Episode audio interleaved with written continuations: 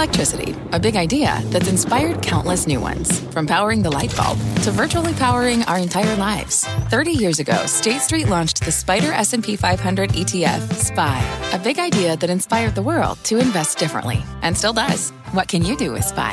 Before investing, consider the fund's investment objectives, risks, charges, and expenses. Visit ssga.com for a prospectus containing this and other information. Read it carefully before investing. SPY is subject to risks similar to those of stocks. All ETFs are subject to risk, including possible loss of principal. Alps Distributors, Inc. Distributor.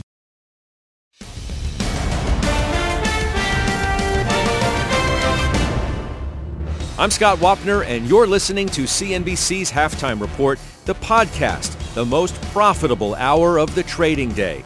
We record this live weekdays at 12 Eastern. Listen in. Welcome to the Halftime Report. I'm Scott Wapner, front and center this hour, the run to new highs and what could be the next big catalyst for stocks.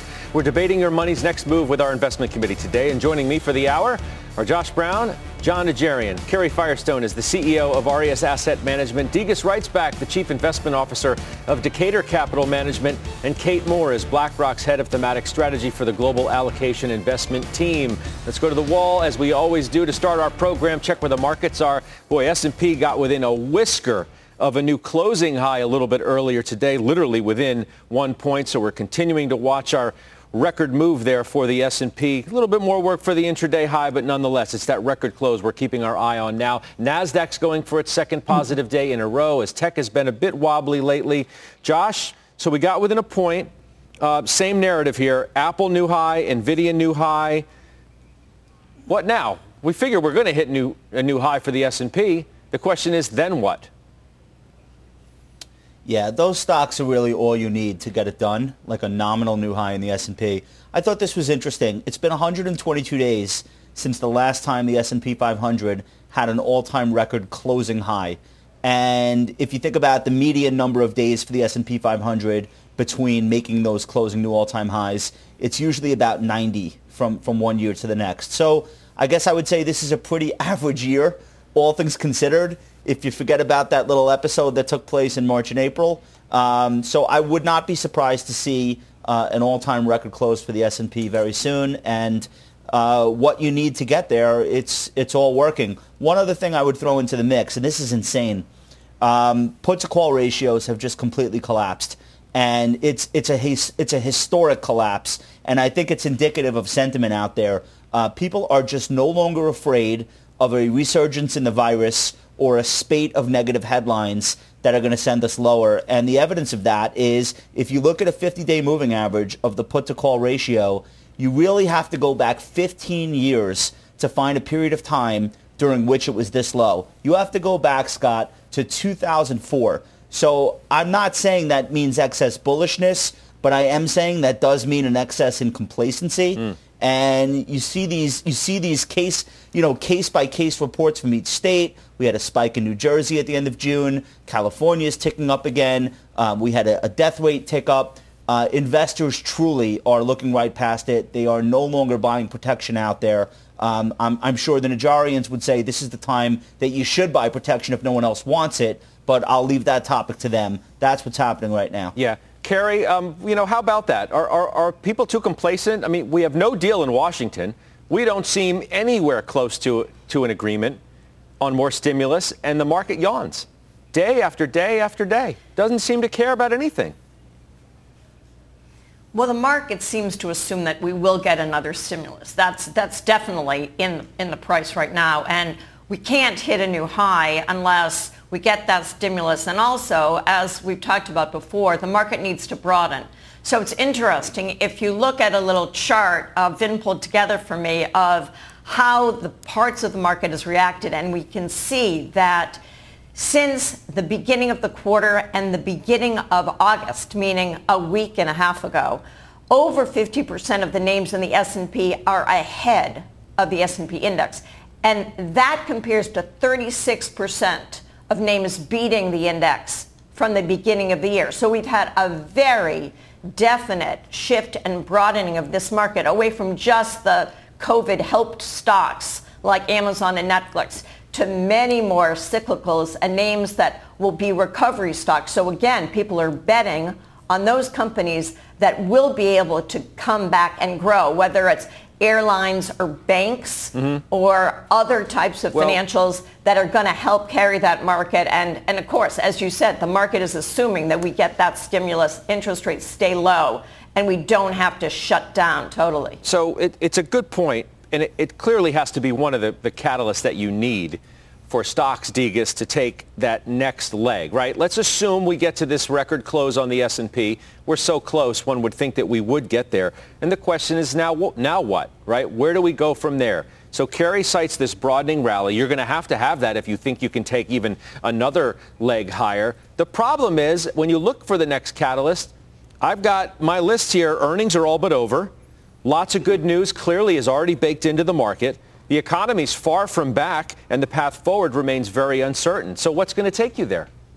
Yeah, Scott, what we're seeing is that uh, in March 13th, we actually saw that the high valuation stocks actually took the, the lowest uh, point. And what we've seen since March 13th until now is just a recovery. So what we're saying is that the surge in the market, we're going to see a slowdown. We're going to see it go back to what we typically look at in a market environment, whereas we have valuation may still be a positive contributor, but we don't see it as the surge that we've had in the last two to three months. And so we're seeing a calming of the market. Uh, we're going to be in a range uh, because we're also seeing that the profitability, high profitability stocks are once again uh, taking the lead in the market, and we're going to see some more positive relative to uh, high profitability stocks relative to low prob- probability stocks. And we're seeing that going forward. So that's what we're seeing in the marketplace. So we don't expect the surge to continue. Yeah, Kate Moore, maybe even more reason why you need a sustainable move, perhaps, in those value or cyclical names?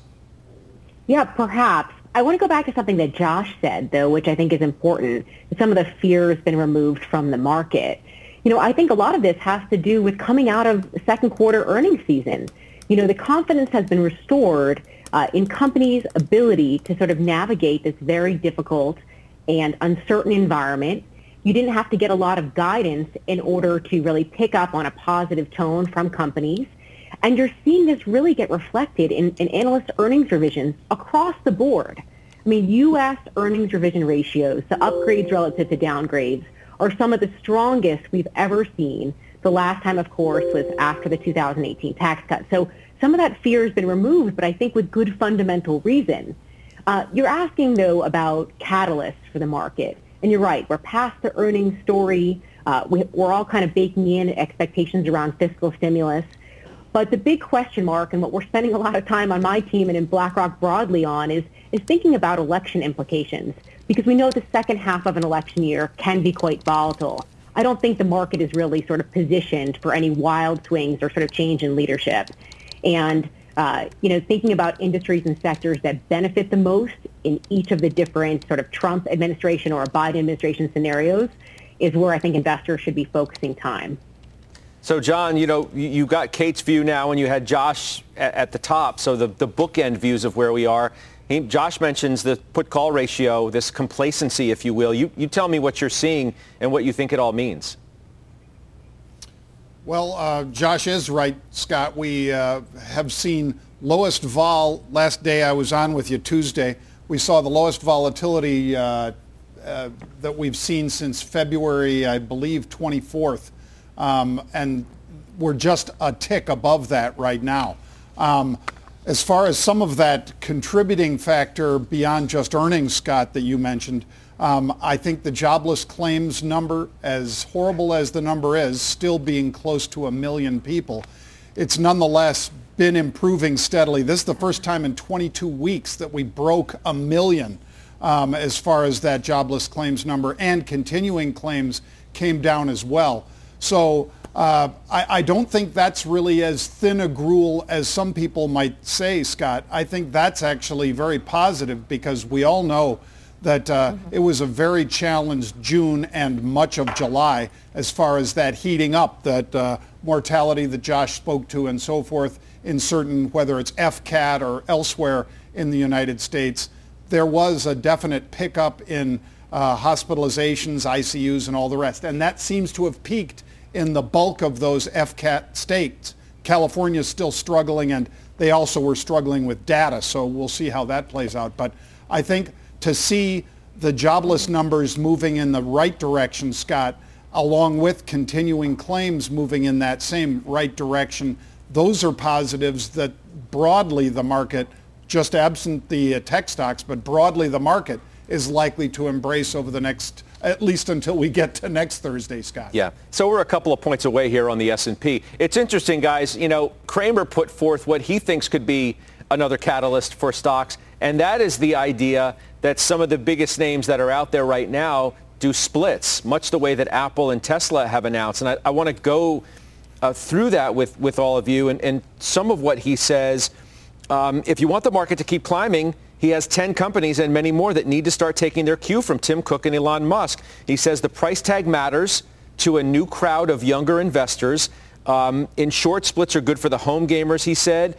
You want the, the, those new investors to start buying and holding the best of breed names rather than the penny stocks that have been getting a lot of play. They've been ignoring these, he says. The thing about retail investors is that they can make a lot they can, they can make for a more stable shareholder base than hedge funds because the pros have no loyalty. So he gives, he gives 10 stocks. We'll go through those. But Josh, what about the idea that Cramer puts forth that if you're looking for another catalyst, you could find one right under your nose. Just split your stock. I hate this so much. I can't. I almost can't put it into words, but I will for you. And I, and everyone, everyone knows how much I love Jim Cramer. And uh, actually, um, he's right that that is a catalyst that moves stocks. But if that's the thing that that puts us into new highs, um, it's it's going to end ugly. It always does. If you uh, if you chart the history of stock splits market wide, they almost always coincide with, if not major market tops, at least short-term market tops. It feels really great, but you're always in the ninth inning and that final run-up. And uh, look, the beginning of my career in the late 90s, knowing nothing at all about the markets, all I heard was, let's buy MindSpring. They're about to do a three for one stock split. There was no business. It was just a ticker symbol. And that mentality led to between 20 and 30 stock splits every calendar month during the year 1999. And how about this? And stock splits actually became, that became the thing that people were investing for. Almost yeah. like forget about. So Warren Buffett, Warren Buffett was asked in 1983, why don't you split your stock? Berkshire Hathaway at that time was the most expensive A shares, most expensive stock in the market. And his answer was very simple. It was one of his dear, you know, dear investor letters. But he basically said, people that would buy a stock because it's splitting are buying the company for an uneconomic reason. And somebody that buys a stock for an uneconomic reason would be equally likely to sell for an uh, uneconomic reason. And real operators, CEOs of real businesses, do not want shareholders um, who are not there for the intrinsic value of the business. It might be a good short-term boost, but long-term it leads to nothing good. So I don't like it. I don't want to see a lot more of it. And I never want to hear people say, I'm buying this because it's splitting. It might be a great short-term trade, but that tells me we're coming to the end. So I may have to do one of these. Let's get Cramer out here and we can debate this further. Because I, I, I think there's a, a different um, way of discussing the, the benefits of this as simply as he puts it, of just opening up your stock to a new class of, of, of potential shareholders. To Josh's anymore. point, to Josh's it's not point though, anymore. in 2000, you, first of all, you've only had two stock splits announced in 2020. Uh, and in 2000, you had 83, to, to, Josh's point. I mean, it's the most that we've seen um, by leaps and bounds uh, since then. Carrie, is, is this a good idea to have more companies split their stock? You open up your stock to what is, we know, a new class of buyers who are out there. The Robinhood class, however you want to characterize them. They are more engaged They're buying in the fractional market. shares. They don't need to. They don't need so, it. It's not wait, helping so, anyone. So Josh, this is a relic of round lot trading. Let's not talk over each Yeah, other, but let's have, a, Um, let's have a spirited debate about this. Just not talk over each other, because then it's moot. Go ahead, Carrie.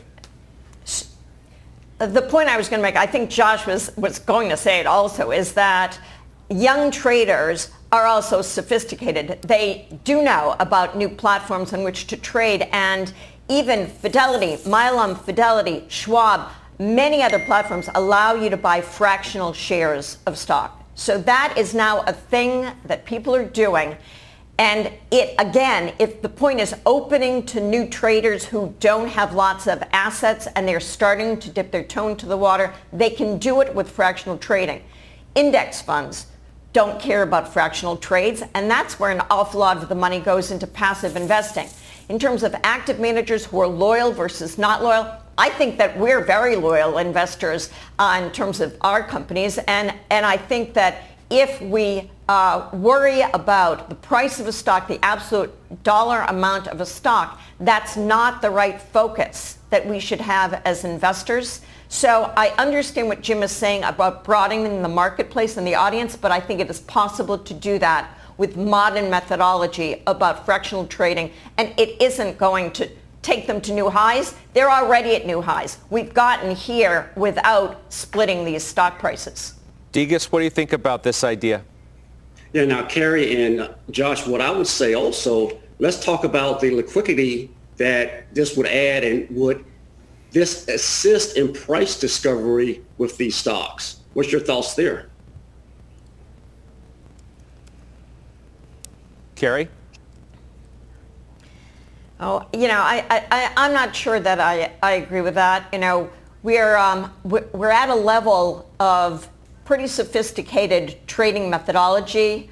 Um, I, I think that the concept is good.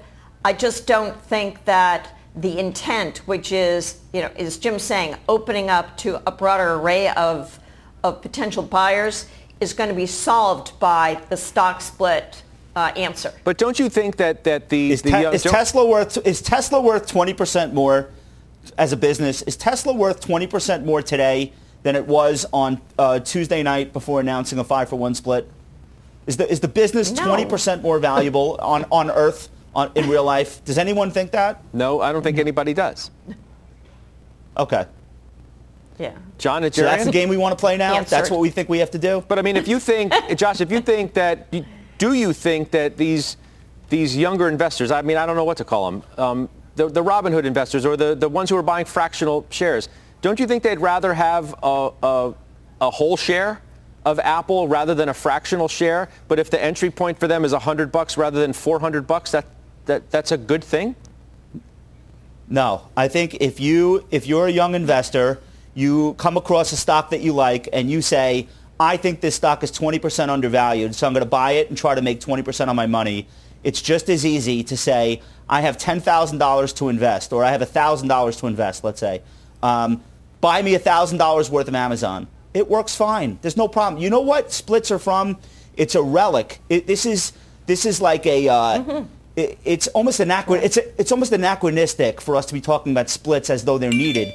This is from the days when you had to buy a round lot share to get any respect at the brokerage firm or on Wall Street because the round right. lot, Or 100 shares, was like how they calculated commissions.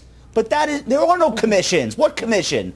So all of this is anachronistic. Um, there are there are cases where a split is necessary. I'll give you two of them. 2014, Apple did a seven for one. It was a $700 stock. They were going to go into the Dow Jones. The Dow Jones is price weighted. You can't put Apple at $700 a share into the Dow. It completely throws the whole thing upside down. So a split is necessary. They do a seven for one, take it from 700 to 100, and then in early 2015 they get added to the index. Voila. Okay, fine. One other example, Berkshire we spoke about before. He finally had to do a split in the B shares, but there was a reason to do it. As much as he abhors splitting Berkshire stock and he's never done it again, they bought Burlington Northern, and in 2010, they had to facilitate that transaction, and Burlington had tons of small shareholders who were employees. So we had to create that liquidity um, in Berkshire shares to help facilitate and finance that deal. Those are two reasons, good reasons, why big companies have split their stock. If you're telling me we don't have enough liquidity in the Robinhood names, look at the volume. Tell me what's really missing. These stocks are going bananas every day. Liquidity is fine. This, to me, looks like it's about, oh, here's a really easy way to juice my share price. I do not want to see 50 more companies do this. John Najarian, haven't heard from you. Scott, I think uh, that where Jim is right is uh, not because uh, mechanically uh, we need these stocks split, but because tomorrow, the day after that stock split, when people see it on a piece of paper, when they see it crawling across our screens at CNBC, they're going to say, wow, Apple, 110 bucks a share? That is why Jim is right.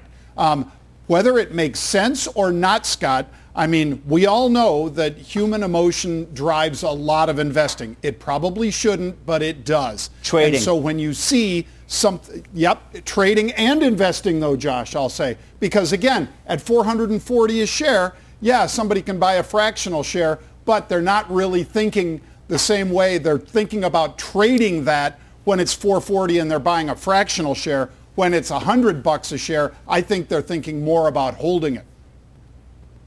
You don't Yeah, agree and with that that, goes Josh? back to what I, Or D- Degas, I'm sorry. Go ahead. Go ahead. yeah, that Please. goes back to what I was saying about price discovery. We're going to increase the demand, and these stocks will then actually increase in value or increase in price because of that increase in demand. So that leads to price discovery in the market, and that can always be positive because it makes the market more efficient.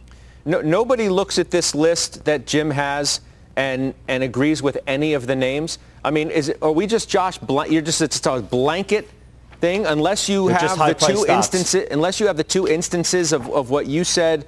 Um, with Apple and Berkshire, that none of none, nothing applies. Amazon at thirty-one hundred dollars. Did- did- Alphabet, Chipotle, Netflix, Nvidia, Adobe, Costco, Depot, Facebook, Microsoft. I don't understand what it's a solution in search of a problem. All, all you're doing is naming high, high, high dollar price stocks.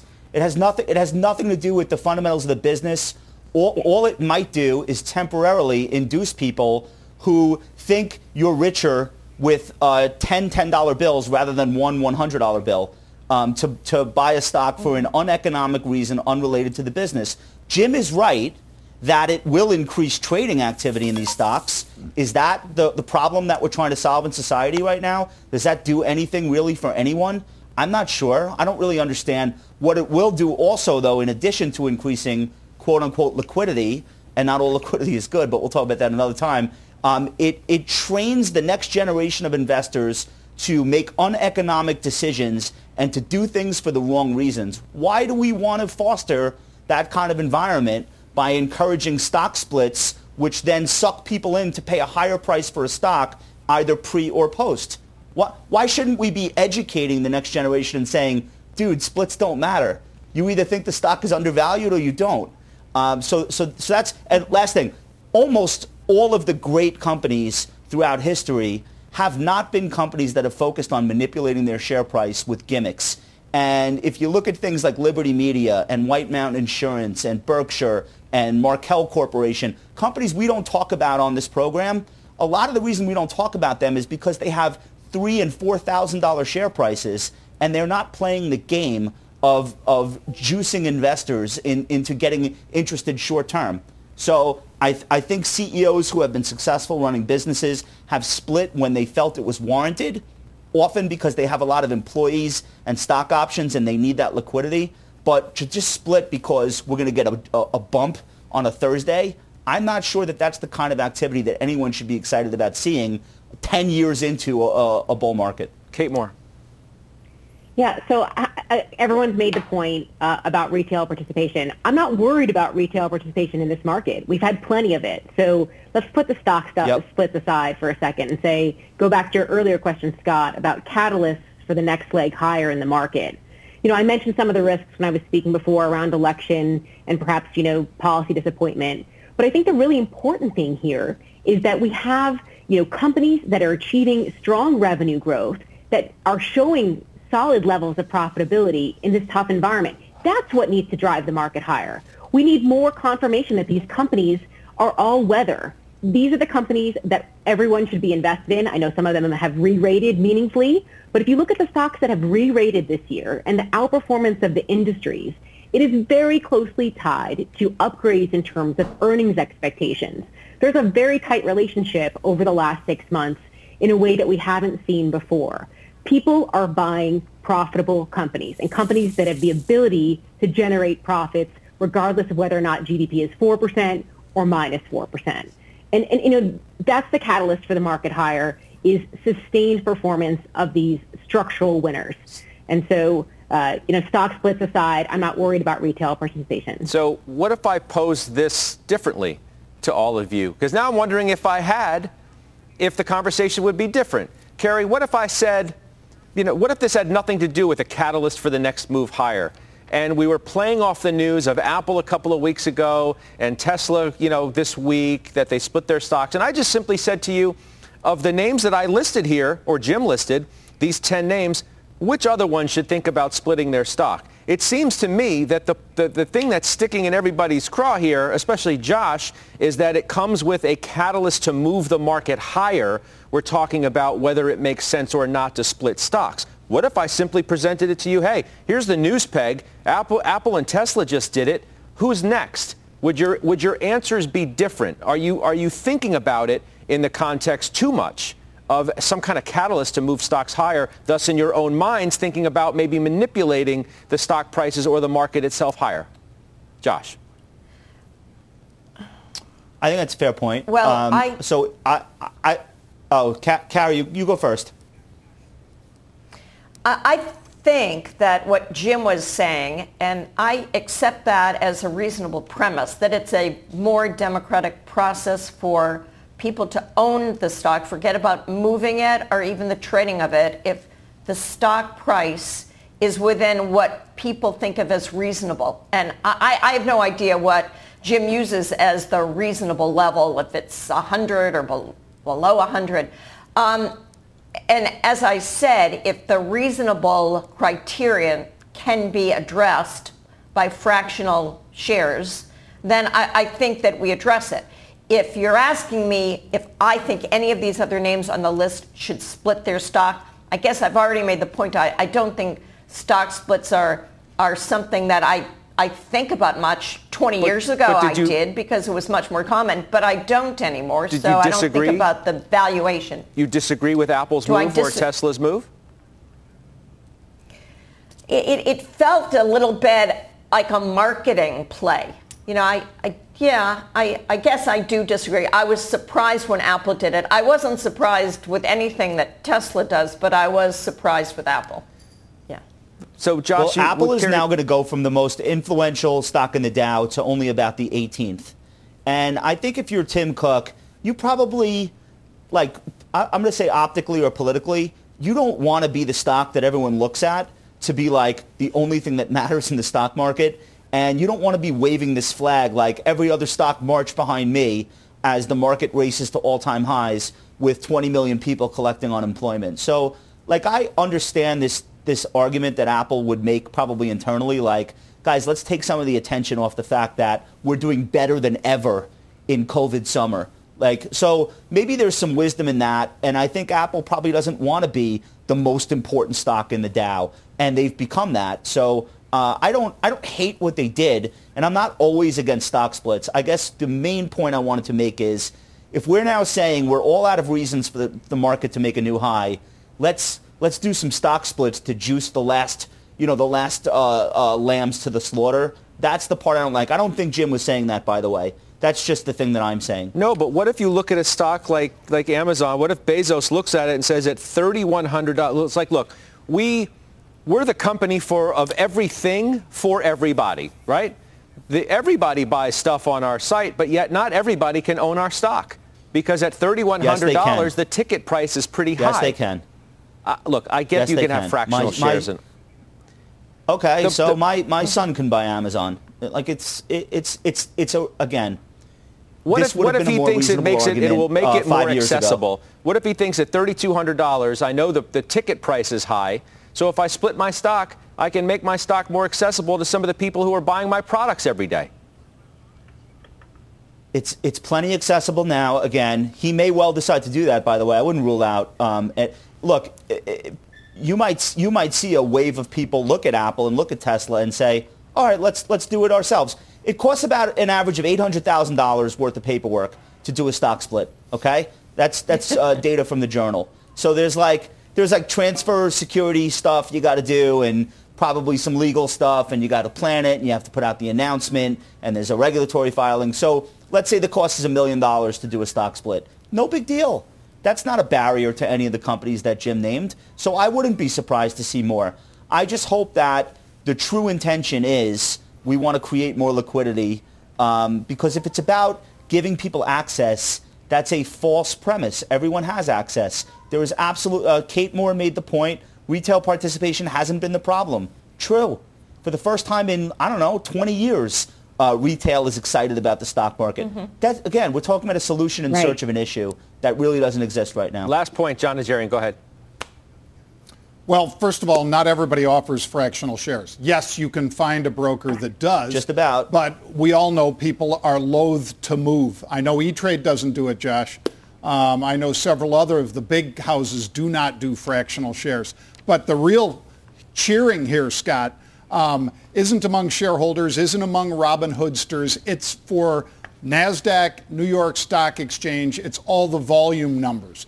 Because this is volume for these guys. I mean, if you take Apple from this number that it does today, however many million shares, and you cut that four for one, you cut Tesla five for one, you think that that additional, that's manna from heaven for the New York Stock Exchange, so buy ICE, and for the NASDAQ uh, and DAQ. You want to own those because the more they split these stocks, the more volume, not dollar volume, Scott, same, that stays the same, but the more volume that mm-hmm. speeds through these uh, guys that take the toll, the better it is for them. Yeah. Um, all right, we'll leave that conversation there. Uh, we'll pick it up again, hopefully with Jim at some point. He gave us something to, to chew on for certain, and um, I, I, was interested to hear everybody's take on that. Let's talk about some of the moves you guys are making right now, because Karen, you are uh, trimming a stock uh, that maybe a lot of people own that watch our show. Twilio. Why'd you trim it? Yeah, Oh, well, it has been such a phenomenal stock since we bought it. Twilio was up over 120% in the second quarter alone, and it kept growing as a weight in our portfolio. We have 32 or 33 names, and, you know, it just got a little bigger than we uh, felt comfortable. So we've, uh, we've cut it twice now. It, it's still a pretty big position. And, and actually, if you look at what's happened with the supercharged uh, growthy names that have been fantastic through COVID, uh, they've all had that little pause as we've talked about earlier. So I, I, think it was the right move to make. We still like this stock a lot. I mean, if it came down 10% or so more, or maybe we'd, we'd buy and add to the position. So we still think it's great, but it just was a size and, and weight issue for our portfolio. Okay. Degas, you bought Best Buy and you sold Intel, and you're not the first person to sell Intel on this program in the last month following earnings. Right. So yeah. So what we saw in Intel is that it was just uh, a very weak outlook for Intel. Uh, the position of the stock wasn't what we wanted to be in, and we have other chip stocks that are doing quite well. Uh, we talked about uh, you mentioned Best Buy. We did buy Best Buy because we saw a lot of upside uh, from a valuation point of view as it relates to uh, Best Buy. It's a really good company. If you think about the business model, it is a company that is a retail over a thousand stores. I believe is everyone is about 15 to 20 minutes away from your your local uh, Best Buy store, and it's doing something that you cannot get from other online. It actually does the installation of TVs. It has the uh, Geek Squad that works with you uh, to put together your your whole entertainment package. And I think in this environment, Best Buy is in a very good position. Uh, profitability is very strong. It's actually in the top decile. And then lastly, we look at social media to see what the society thinks about a particular company. And Best Buy is getting some really good looks as it relates to the social media out there with all they're doing with their tech academy. They actually have programs that go from 12 years of age up to 21. And that in the communities that they service is a great way of earning what we like to say the social license uh, to operate. And, and they're doing that, and that's what we're seeing in the, uh, the media out there. Yeah. Um, all right, good point. Uh, Kate Moore, thank you very much. We'll, we'll talk to you again soon. It's been, uh, it's okay. been good having you. My Twitter's blowing up on the stock splits. My email's blowing up on the stock splits. We're going to continue that conversation, I promise you, some other time. We have bullish calls coming up, though, on gaming stocks. Should you bet on these for your portfolio? We're going to debate those straight ahead. We've got best ideas as well coming from our gang. We're back in just two minutes. Old Dominion Freight Line was built on keeping promises. With an industry-leading on-time delivery record and low claims rate, we keep promises better than any other LTL freight carrier because we treat every shipment like it's our most important one. which means we do the little things right so that we can keep our promises and you can keep yours too. That's what drives us. To learn how OD can help your business keep its promises, visit odfl.com. Old Dominion, helping the world keep promises. We're back. Let's head over to John Fortt, who has the headlines for us. Hey, John. Hey, Scott. Yeah, here's a CNBC News update at this hour. The Justice Department says it has seized millions of dollars from cryptocurrency accounts used by militant groups, including members of al-Qaeda and the Islamic State. Officials describe it as the largest ever seizure of digital currency related to terrorism. Also, the FBI is joining the investigation into what caused the massive explosion in Beirut's port. Lebanese officials invited the FBI to take part. The blast killed more than 170 people.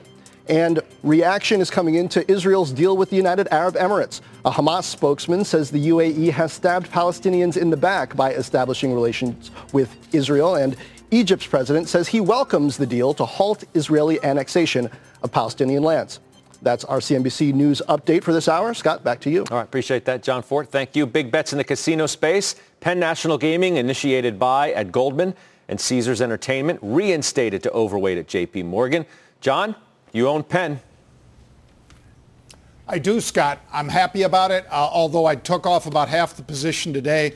Um, just two days ago, we had unusual activity in this one again, but those options expire Friday. Scott, I would love to put on a longer term position in this one because I think the stock could double from here if you look out a year into the future. Uh, the Big 12, with their decision to play, means there's going to be focus again, Scott, on uh, at, at least football in that conference. And people have been locked up waiting for sports. Obviously, baseball and hockey are out there as well as soccer overseas primarily. But I think you're going to see a lot of folks gravitating towards Penn Gaming and obviously Barstool does a lot of driving of that activity. No Scott. doubt, no doubt. Stocks up uh, more than 9% right now, Doc. That is the, the highs of the day. We have uh, new street high targets on two big retail names as well. Rahel Solomon tracking those for us. Hey, Rahel. Hi, Scott. So remember Degas just mentioned before the break that he was a buyer of Best Buy? Company actually getting a new street high price target of 127 from Piper Sandler. So analysts note that with the NFL season likely a go and fans unable to attend, they'll see strong home theater sales. They also think with more virtual schooling this fall, sales of consumer electronics will benefit. Strong product cycles this year, namely the new iPhones and gaming consoles should also give Best Buy a lift. And then Stephens is raising its price target for Walmart to a new street high of $160 from 140. So they like those reports about a possible Walmart Plus to perhaps compete with Amazon and also drive customer loyalty. Stephens also pointing out that Walmart was well positioned starting the year. They've obviously benefited from increased traffic due to COVID. But they also say that it's just accelerated Walmart's e-commerce business. They call it a winner with or without COVID. So Scott, remember just yesterday, Jenny Harrington, she mentioned a similar idea when she was talking about Home Depot. She said that they're starting to categorize stocks by how they're going to look after the pandemic. Are they forever worse, forever better, or forever unaffected? She was making that point about Home Depot, but Stephens essentially making the same point about Walmart. Yeah, applies to Walmart too. Rahel, thank you. Josh Brown, what do you think about the Walmart call? Price target 160. Can it get there?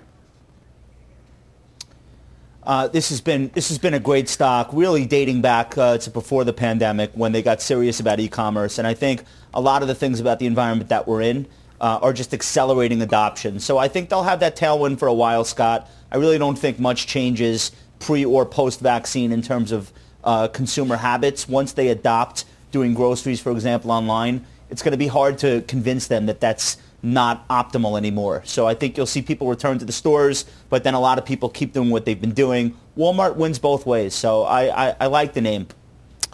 All right, coming up, John has unusual activity in the options market today. He'll give you his latest trades next. We also want to show you the S&P sector heat map as the S&P tries to hit a new closing high today. It's about a point and a half away from that. We'll keep our eyes on that for you as well. We got a gain of about four points there. You can always watch or listen to us live on the go as well on the CNBC app. The halftime report is back right after this. What does it mean to be rich? Is it having more stories to share or time to give? Is it being able to keep your loved ones close or travel somewhere far away? At Edward Jones, we believe the key to being rich is knowing what counts. Your dedicated financial advisor will take a comprehensive approach to your financial strategy to help support what truly matters to you. edwardjones.com slash find your rich. Edward Jones, member SIPC. B2B selling is tougher than ever, and we feel your pain. If you're struggling to close deals, consider giving LinkedIn Sales Navigator a shot. This sales intelligence platform helps professionals like you engage high value customers, drive higher revenue, and increase sales performance.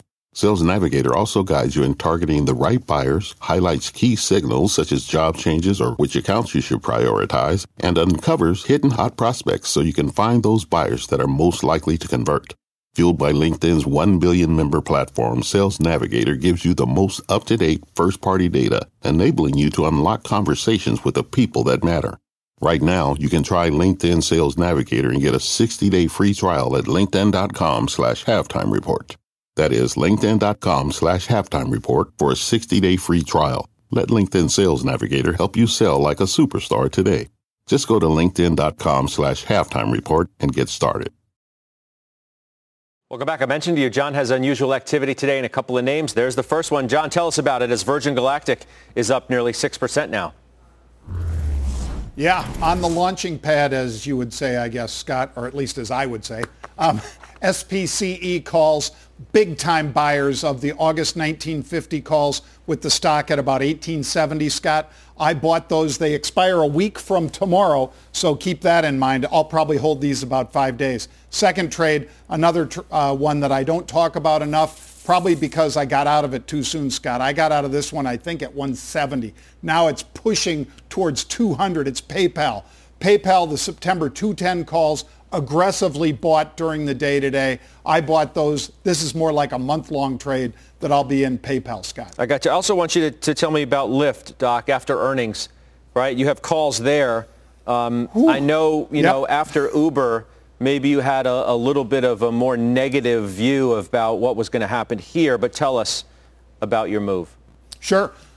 Sure. Well, we had unusual activity into uh, uh, this ex- or this earnings cycle for Lyft. Stock popped nicely, Scott, and I took off half the calls. And then uh, the Uber news came out about their earnings, which impacted Lyft, and I thought maybe this stock still can get up and go. But then this week, both with the combination of Prop 22 and with uh, Uber saying, hey, we might just suspend operations in California, whether that's just chatter or not, that has impacted both stocks. And so the rest of my options finished worthless in Lyft, Scott. So uh, they, they expire tomorrow, but they're worthless right now. Yeah, rough, uh, rough week, down about 9% our shares of Lyft. All right, coming yeah. up, keep your questions coming. We're going to answer them straight ahead. To reach us, and you still have time, go to cnbc.com slash halftime. You can tweet us as well. We're back in just two minutes to do that.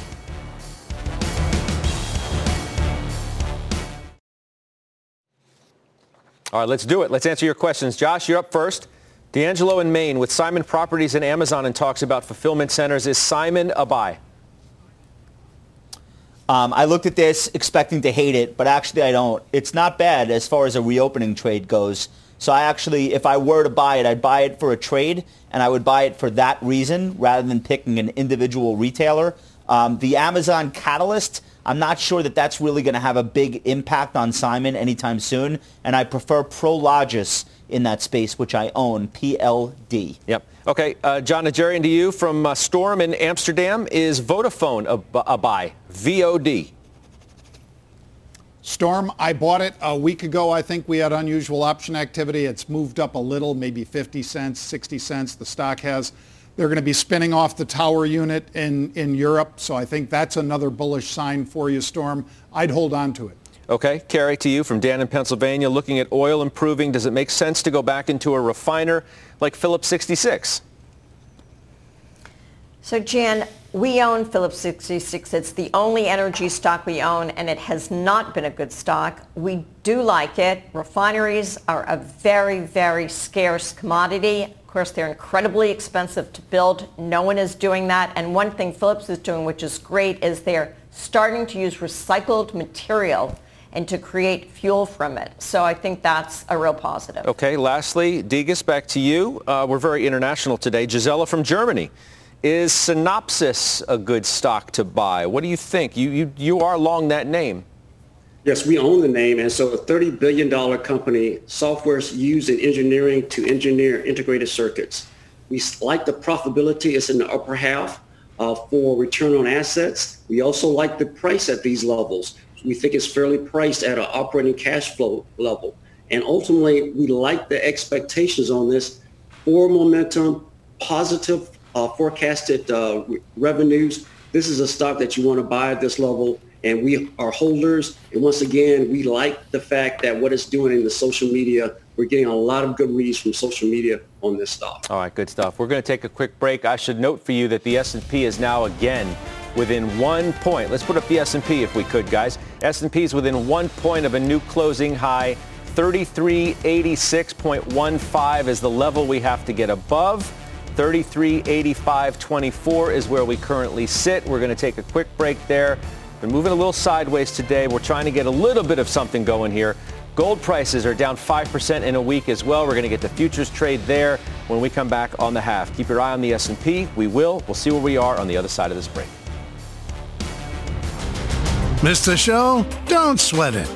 The Halftime Report now has a podcast, market moving interviews, call of the day, unusual activity, and of course, Ask Halftime. Look for us on Apple Podcast or your favorite podcasting app and subscribe to the Halftime Pod today. We are back, and we said, as I did before the break, we continue to watch the S&P 500, trying to get above a closing high and stay there. 3386.15 hit on February 19th is the level to beat. We got within one point a couple of times. Still can't get over that hump, though. So we'll see what happens for the remainder of the day. It is time now, though, for the futures outlook. Take a look at gold today. It's turning positive, still down around 6% this week. That's after a big surge it's had this year. So let's find out how to play the rebound in the futures market. Let's bring in Bill Baruch of Blue Line Futures. Bill, good to see you again. Uh, so where do you think we're going here? You know, we, I was wondering whether, whether gold had topped out, you know, last week, later in the week, for a variety of reasons, whether the dollar had topped in its move uh, or, or, bottomed in its move as well, and that was going to be the relationship there. The dollar may start rising, gold would st- start falling. Where do you think we go from here? Well, we did hit a range extension last week, started to come in. I think there's higher to go. But in the meantime, we've seen jobs tick up a bit. We've seen a little bit of inflation rise. Uh, vaccine hopes out there. Yet inflation can weigh on gold in the near term depending on the environment. All that has weighed on gold, but I expect volatility to continue. The, the long-term fundamentals are still here. The Fed's not hiking rates until 2022. They are emphasizing more stimulus needed. So depending how this bottoms, I, I really think 2300 up to 2800 is in the cards, and this is only in the middle innings. Wow, that's a very big move uh, to see. All right. Thank you, Bill. We'll talk to you soon. We'll take a quick break. We'll do final trades next.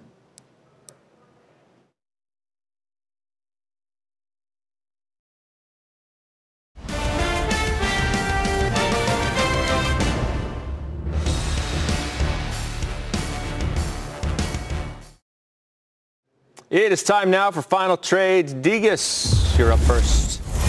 Yeah, so we purchased uh, Thermo Fisher this week, and the reason why is that we looked at the profitability, top decile for return on assets. We looked at the expectations, beating surprises, earnings, revenue. Also, forward forecasts are doing well. Valuation is fairly priced. We really like the stock and social media is really likes the stock also. So this is one of our buys. All right, good stuff. Good having you again on the show. Karen. Thank you. First Republic, it's our favorite slash only bank stock. It's got the benefit of the San Francisco home base, COVID resistance, and also great strength in the housing market, mortgages, and refinancing. Okay. John Najarian?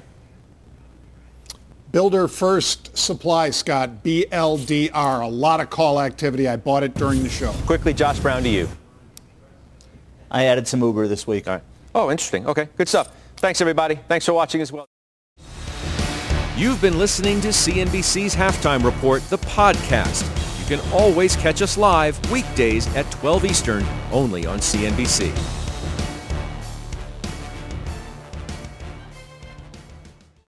People today can spend half their lives over 50. So it's good to be financially ready for what's important to you as you get older, like a family vacation or starting your dream business. Welcome to Connie's Coffee. How may I help you? AARP's trusted financial tools can help you plan for whatever your future holds.